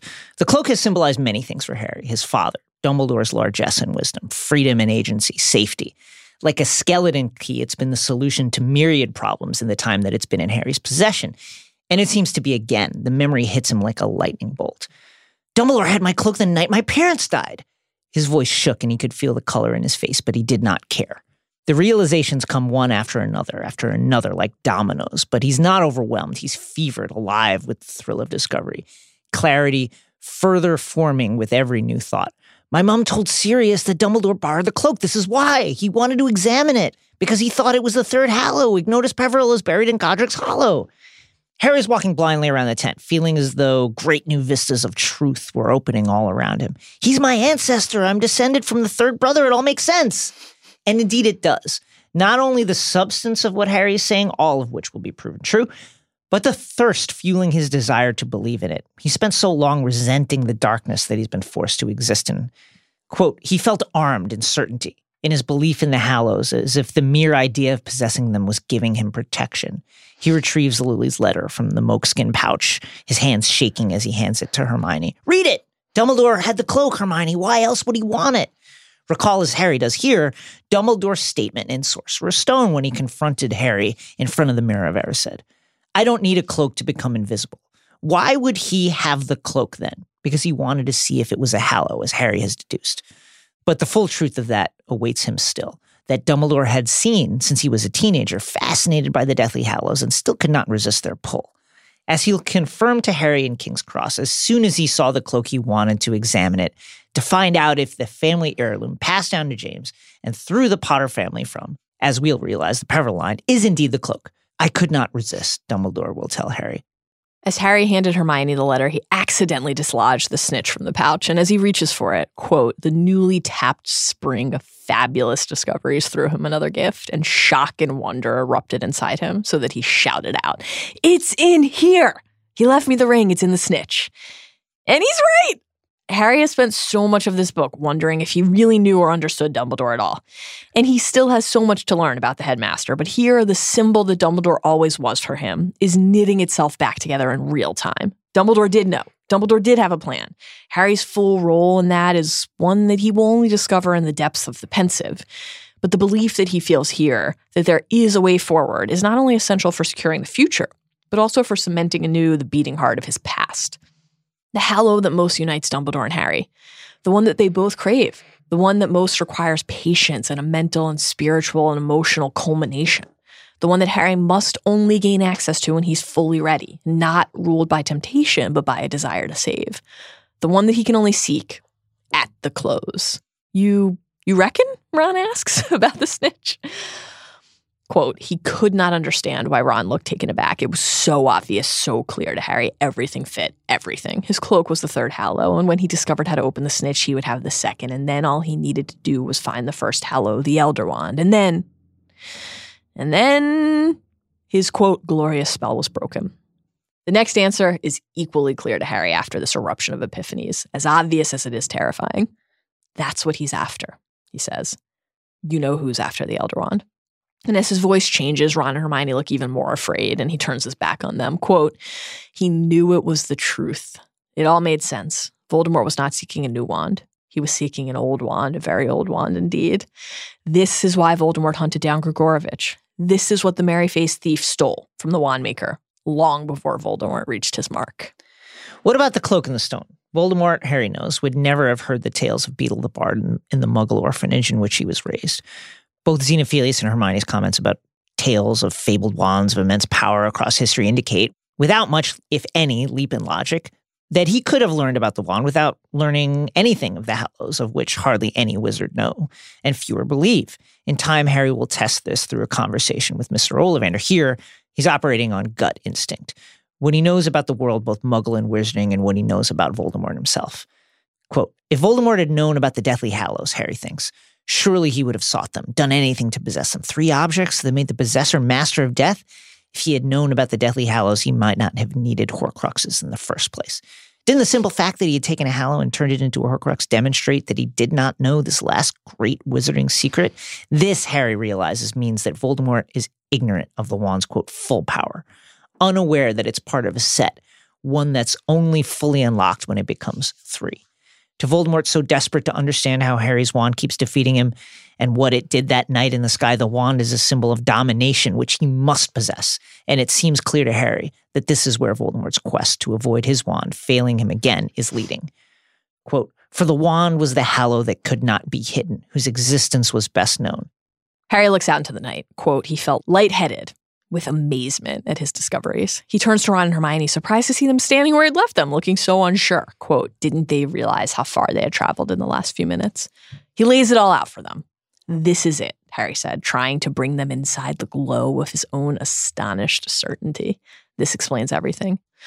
Hermione doesn't see it. From her perspective, Harry's just getting too carried away, making too many assumptions and leaps. Why, she asks, didn't Dumbledore tell Harry about the Hallows if they're real? Well, Hermione, because that's kind of how Dumbledore rolls. Considering how many times the trio have asked this question about something Dumbledore withheld, this also honestly just cannot be the reason held up as proof that something isn't true. Dumbledore withheld a lot for many reasons, and in this case, Harry thinks he understands why. You said it, Hermione. You've got to find out about them for yourself. It's a quest. Adding, Dumbledore usually let me find out stuff for myself. He let me try my strength, take risks. This feels like the kind of thing he'd do. And that's true. Has been true since Dumbledore let Harry go beneath the school in Sorcerer's Stone to face the evil that he wanted to thwart. Has been true every step of the way since. But there's another reason, too. Dumbledore was ashamed. Wasn't ready to tell Harry about the Hallows because doing so would mean telling Harry about Dumbledore's own history with the Hallows.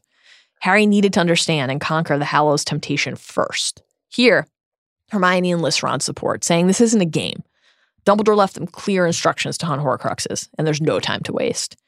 Ron, though he's much more convinced by Harry's read on events than Hermione is, ultimately sides with her and the course that's already been set. I think we're supposed to get rid of Horcruxes, Harry, he says. That's what Dumbledore told us to do. The conversation ends there, but Harry's preoccupation is unceasing. He can barely sleep, thinking of the words "I open at the close" that appear on the snitch and agonizing over what they could mean. He longs for his scar to burn so that he can see into Voldemort's mind. From the book, for the first time ever, he and Voldemort were united in wanting the very same thing. What a terrifying idea and a powerful reminder of how delicate this dance really is. Quote, Hermione would not like that idea, of course, he thinks. No, she wouldn't. He presses the snitch to his mouth, trying everything to get it to open. From the book, it was nearly dawn when he remembered Luna alone in a cell in Azkaban, surrounded by Dementors, and he suddenly felt ashamed of himself. And in thinking of her and rescuing her, he thinks of the need to cast a Patronus and whether he'd be able to do it with the backup Blackthorn. From the book, and desire for the Elder Wand, the death stick, unbeatable, invincible, swallowed him once more. They begin to move around again, but Harry cannot stop brewing over the Hallows, fixated on the possibility of possessing them all. The notion pushes everything else from his mind, leaving him feeling isolated from his two closest friends. Harry accuses them of being, quote, obsessed with the Horcrux hunt. Projection is also a magical spell. We're not the ones with an obsession, Harry, Hermione says. We're the ones trying to do what Dumbledore wanted us to do. That's a great moment. But Dumbledore, Harry thinks, also wanted them to know about the Hallows. He left the sign of the Deathly Hallows for Hermione to decipher, and Harry is sure that he also left him the stone. The Deathly Hallows have Harry so fully under their sway that, quote, the only other thing that mattered to him was that his scar had begun to prickle again, although he did all he could to hide this fact from the other two. Harry's so desperate for clues of the wand's location that he's purposefully trying to engage with the bond he shares with Voldemort. Instead of the realistic images he once experienced, though, what he sees now is blurred and degraded. During one of these attempts, he can just make out a, quote, object that looked like a skull and something like a mountain that was more shadow than substance. This connection between Harry and Voldemort has often represented a clear and present threat to Harry. Once, not long ago, it was something to fear, to be ashamed of. It symbolized an ongoing invasion of the most intimate kind, which caused him debilitating pain. This conduit was used to goad Harry into his ill-advised rescue mission to the Ministry, which resulted in the death of his godfather, Sirius Black. But here, Harry, wondering if the loss of his wand might help explain this change, thinks, quote, he was worried that the connection between himself and Voldemort had been damaged, a connection that he both feared and, whatever he told Hermione, prized. In some ways, he's always felt like this. Think of how often he noted how useful the connection could be, what they could learn from it. To others, it's always been unnatural, dangerous. To Harry, it's been both a source of immense pain and immense power through information, which he has so desperately craved. And of course, to Dumbledore, it's also represented something known only to him, the truth of the final Horcrux waiting within. Time and the Horcrux hunt creep forward, with Ron taking charge as Harry's increasingly lost in his lust for the Hallows. Ron reminds them that they just have 3, 4, Horcruxes left to find, and they make clandestine visits to various wizarding communities, Ron desperate to keep them moving, looking for any hints. From the book, "You never know," was Ron's constant refrain. "Upper Flashley is a wizarding village. He might have wanted to live there. Let's go and have a poke around." Great attitude, Ron. Yeah. They naturally come within range of Snatchers on these sojourns, setting up well the impending showdown with the Snatchers in mere pages. Quote, "Some of them are supposed to be as bad as Death Eaters," said Ron. "The lot that got me were a bit pathetic, but Bill reckons some of them are really dangerous. They said on Potterwatch, and that some weeks after Ron rejoins his friends is how Harry discovers in full detail now just what a potent symbol of resistance he is to those living under Voldemort and the Ministry's rule. Recall what Scrimgeour said to Harry when trying to recruit him in Prince. 'You are a symbol of hope for many, Harry.' We saw reminders of that in the freshly drawn messages in Godric's Hollow offering Harry support. We'll see later in this book how Neville and others are leading the resistance at Hogwarts in his name, all around the wizarding world, even as the Prophet and the Ministry sully his name and reputation, labeling him undesirable #1 and putting a price on his head. He stands for victory and faith. He won once. Many still believe, as bleak as things appear, that he can again. Potterwatch, Ron says. Didn't I tell you what it was called? It takes Ron until March. It takes Ron until March, but he does eventually manage to suss out the password Albus and tune into the program. Immediately. It's the name of my car. Oh, wow. Yeah, I named it Albus. Immediately they hear a familiar voice apologize for the delay in broadcasts caused by Death Eater house calls. "But that's Lee Jordan," said Hermione. "I know," beamed Ron. "Cool, huh?" Lee, using the codename River, starts with news. The deaths of Ted Tonks, Dirk Cresswell, and Gornock the Goblin. Dean Thomas, an unnamed goblin who we know to be Griphook, are believed to have escaped. This is bracing news. It wasn't that long ago that Ted, Dirk, Gornock, Dean, and Griphook camped out near our friend's enchanted tent, allowing Harry, Ron, and Hermione to get news of the outside world. It gets worse.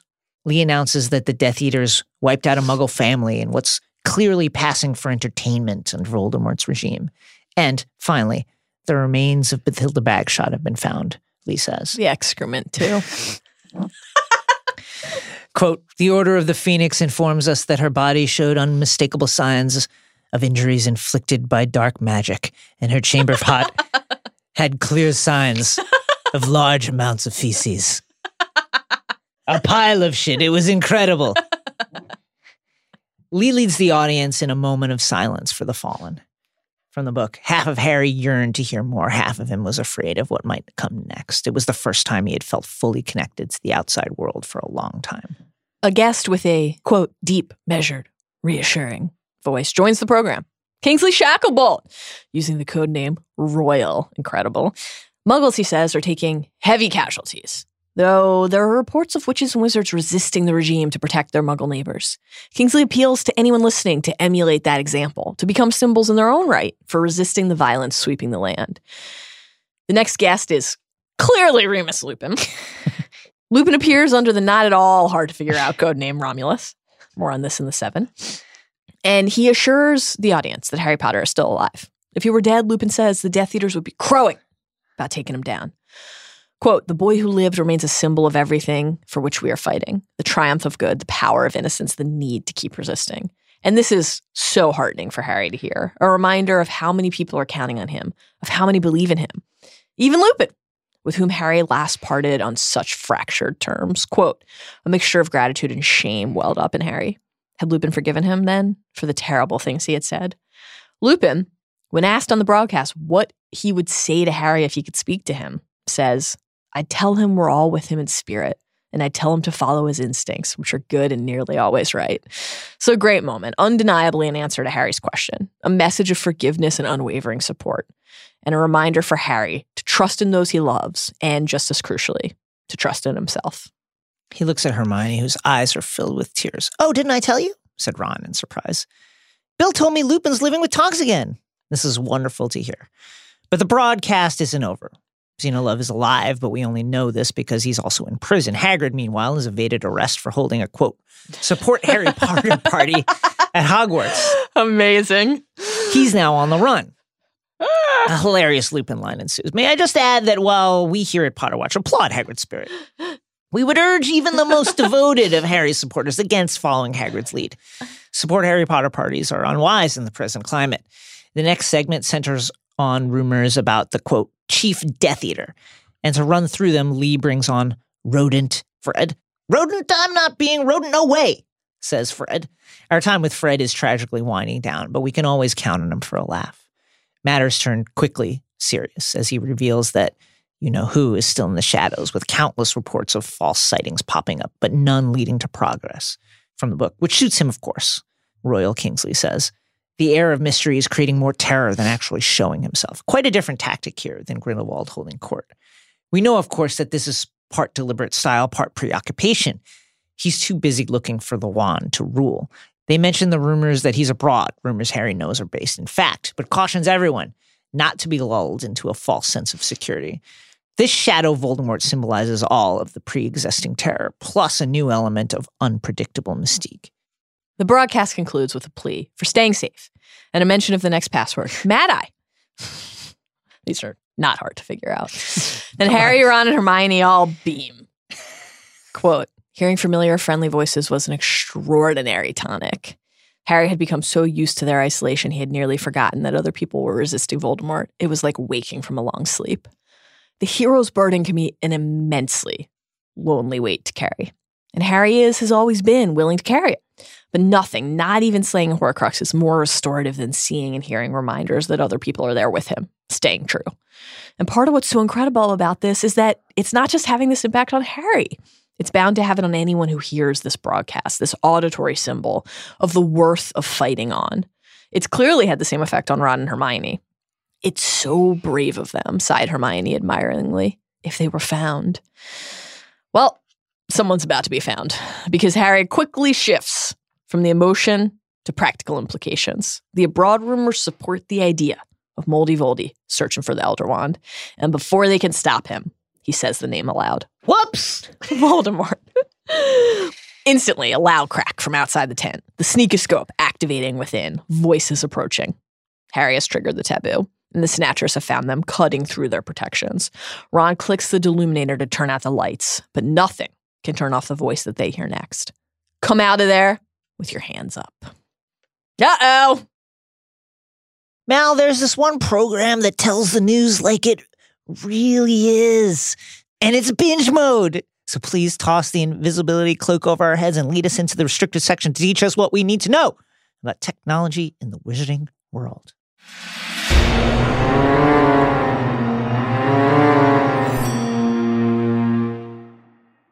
Like father, like son. In this section of Hallows, Ron Weasley grows obsessed with wireless radio, the rare electrical device that has gained a foothold in the wizarding world. But more on radio in a second. We know that radio tease will keep you waiting. Let's break down technology in the wizarding world in three overarching questions. How does it interact with magic? What is the history of wizarding attempts to harness it? And in what forms do contemporary wizards actually engage with Muggle inventions? First, how does it interact with magic? Well, usually not well at all. Witches and wizards with technological aspirations need to worry, first of all, about the chiz purfles. Which are the bane of many a magical and Muggle home. Yeah. According to their entry in the Fantastic Beasts textbook, chiz purfles are small parasites just 1/20 of an inch tall that attack both magical items like wands and cauldrons and, in the absence of magic, electrical devices. Chiz-purfle infestations, Newt Scamander writes, quote, explain the puzzling failure of many relatively new Muggle electrical artifacts. Ah, try telling that to the Genius Bar employee the next time you visit the Apple Store. Bum, bum, bum. And beyond the chiz-purfle. Though really, can we go beyond the chiz-purfle? Must we? Note from Zach Cram in the doc here.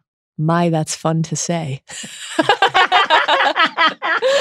We know that magic itself can create ripples through tech. As Hermione reminds readers time and again in Goblet of Fire when Harry theorizes that Rita Skeeter is bugging conversations not as a literal animagus bug, but with their electric counterpart, Muggle devices do not work at Hogwarts because magic interferes. But it's not clear whether Hogwarts, which messes with all manner of typically functional things like apparition, is unique in this regard. At the Burrow, for instance, Arthur's plugs and battery experiments don't falter because they're in the presence of concentrated magic. And in fact, Rowling has said that magic can work either in complement with or as a substitute for sources of common electrical power. In an FAQ response on her old website, she writes that Colin Creevy's camera works at Hogwarts even with non-functioning batteries because, quote, his camera is running off the magical atmosphere, and he's then developing his photographs in the magical potion that causes the figures therein to move. R.I.P. to Colin. That leads to the second question. What is the history of wizarding attempts to harness technology? It isn't very extensive to start, largely because it's much easier to accomplish a task by waving a wand than learning to operate a whole new piece of tech that updates every few years. As we've discussed in past restricted sections, wizards have adopted Muggle inventions, but only in the direst of circumstances, like when they added plumbing so that they could stop squatting in the street and vanishing their shit. And when they stole a train to convey students to Hogwarts with safety and secrecy.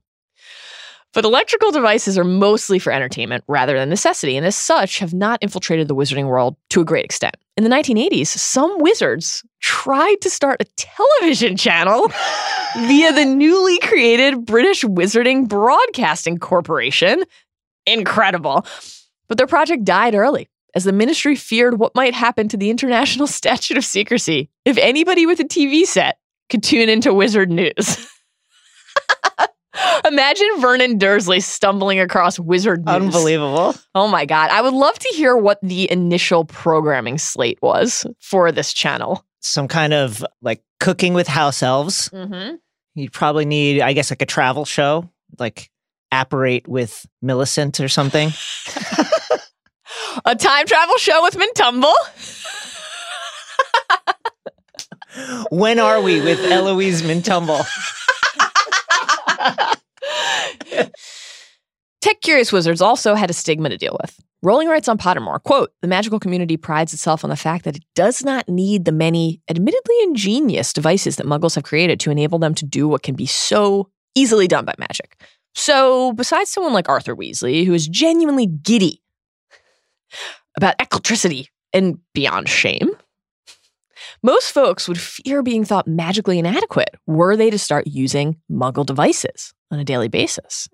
But some examples of modern technology have slipped through those cultural cracks and gained widespread acceptance in Wizarding Britain, which leads to question three. In what forms do contemporary wizards actually engage in Muggle inventions? Cameras are one, running on magic and populating the Daily Prophet's pages and Gilderoy Lockhart's office with moving photographs. Radios are another. There's that radio payoff you all waited for. As the Weasleys listen to Celestina Warbeck at Christmas. Well, except for Fleur. What is this trash? Oh God, Marley, we have to listen to this again. And Rebels in Hiding tune into Potterwatch, the first Harry Potter podcast. Use of the radio might seem inconsistent with the ban on a magical TV channel, but the ministry concluded that this was okay because of the difference in medium. Research from Professor Mordecus Egg in his book, The Philosophy of the Mundane, Why the Muggles Prefer Not to Know. That is a Rita Skeeter-esque banger of a title. Real banger. Suggests that, quote, Muggles are much more likely to believe they have misheard something than that they are hallucinating. And the last broad category of technology wizards use is, of course, the car.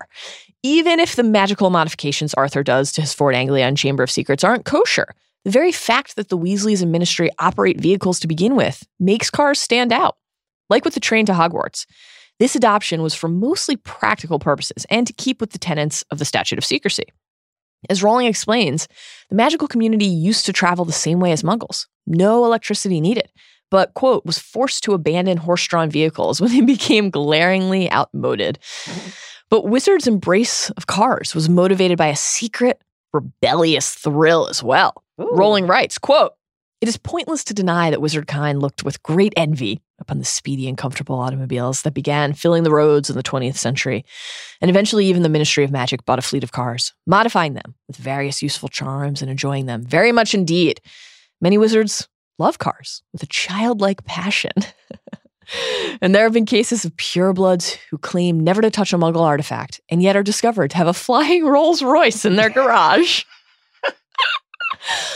That's some real Sacred 28 shit right there. I will never touch a car, and then let me show you my flying Bentley. I will never use the works of the Muggles. Come see my Rolls. The quote continues, however, the most extreme anti-Muggles eschew all motorized transport. Sirius Black's love of motorbikes incensed his hardline parents. Still no word on how they felt about the bikini-clad Muggle girl in his room. This is a tough look for Sirius's parents, just screaming for eternity behind their portrait. Oh, Walburga. Come on. I'm curious about the fact that wizards don't watch TV. Just thinking about the entertainment. Great stuff on there. I am certain that Molly Weasley would love Killing Eve. Yeah, would love it. It's like that, or read books, or read really trashy publications. Maybe this is why there's all such adept knitters. Yeah. You need a hobby. They're still catching up to radio, clearly. They're still like, radio? This is 1997. Not looking at the Apple podcast charts, I guess. Terrible. Jason, the bloody trail of binge mode is splattered across the pages of podcasting history. So let's make some more history. Let's split our nuggets, if not our souls, by sharing 7 of our favorite insights and observations from Deathly Hallows chapters 20 through 22, because 7 remains the most powerful magical number. I'll go first.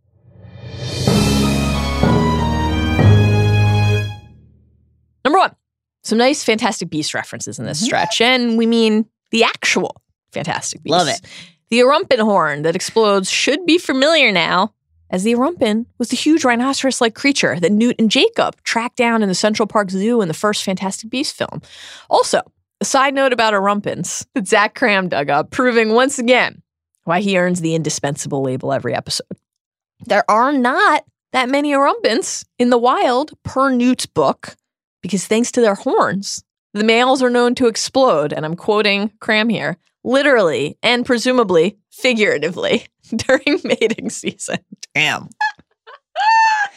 Number 2, more magical creature goodness. Xenophilius mentions the use of demiguise hair in some invisibility cloaks. The demiguise is now also familiar to Potterheads, as Newt also had to track down his escaped demiguise in the first Beast movie, which was a supremely difficult task because of the creature's ability to become invisible, while making his way to the department store where he was hiding out with its alchemy.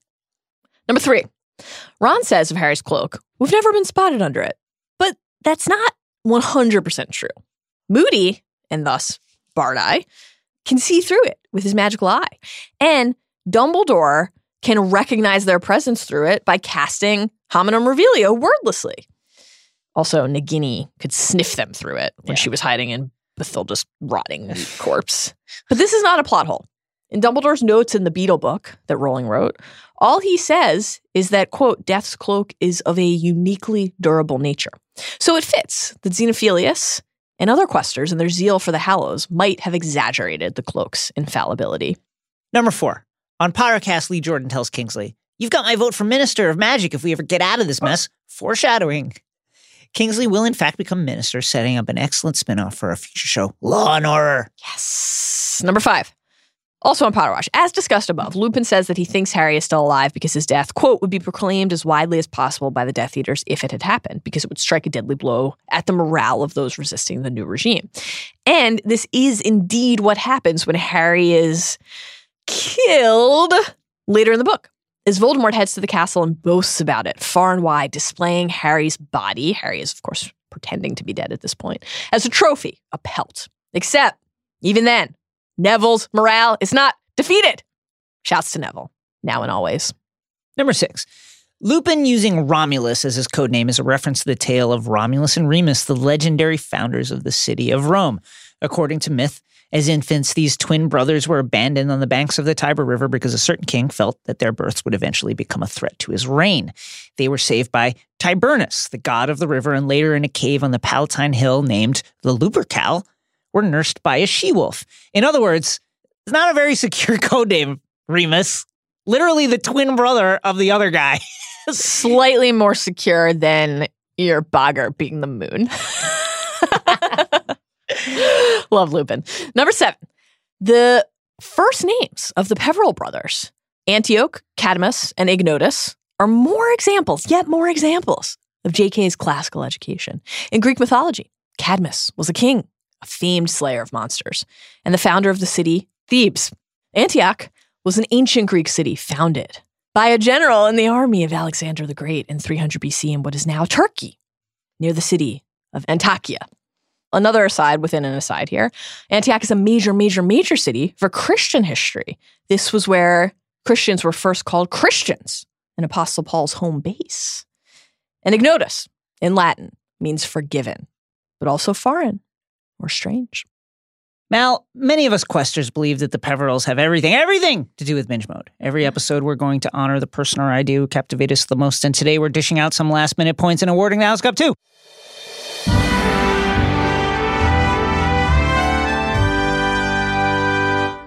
Ignotus Peverell!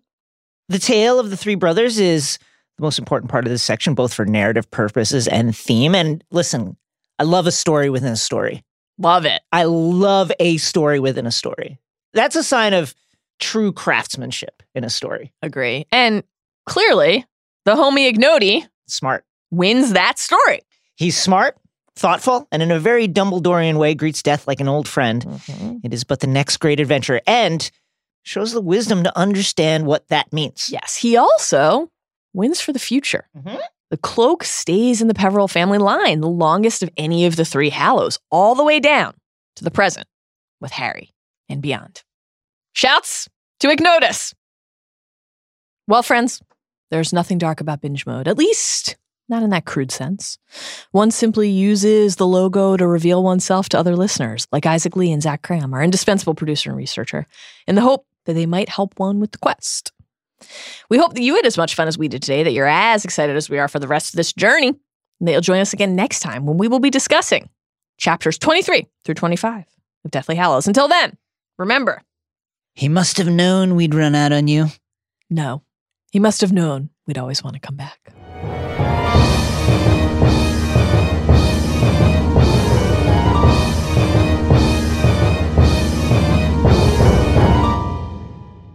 Mr. Lovegood, where's Luna? Oh, you know, she's fishing for the plimpies, as I told you. Mr. Lovegood, Luna? Is she? The plimpies are running, as I told you, and she wants to, you know, the plimpy, a small fish. You need many plimpies in order to feed people, so take some time. Mr. Lovegood, where is Luna? It's 2 a.m. now. The plimpies are a nocturnal animal, as we all know. Very active at night. We cannot walk away from the nighttime run of plimpies. She'll be in a moment with an armful of plimpies.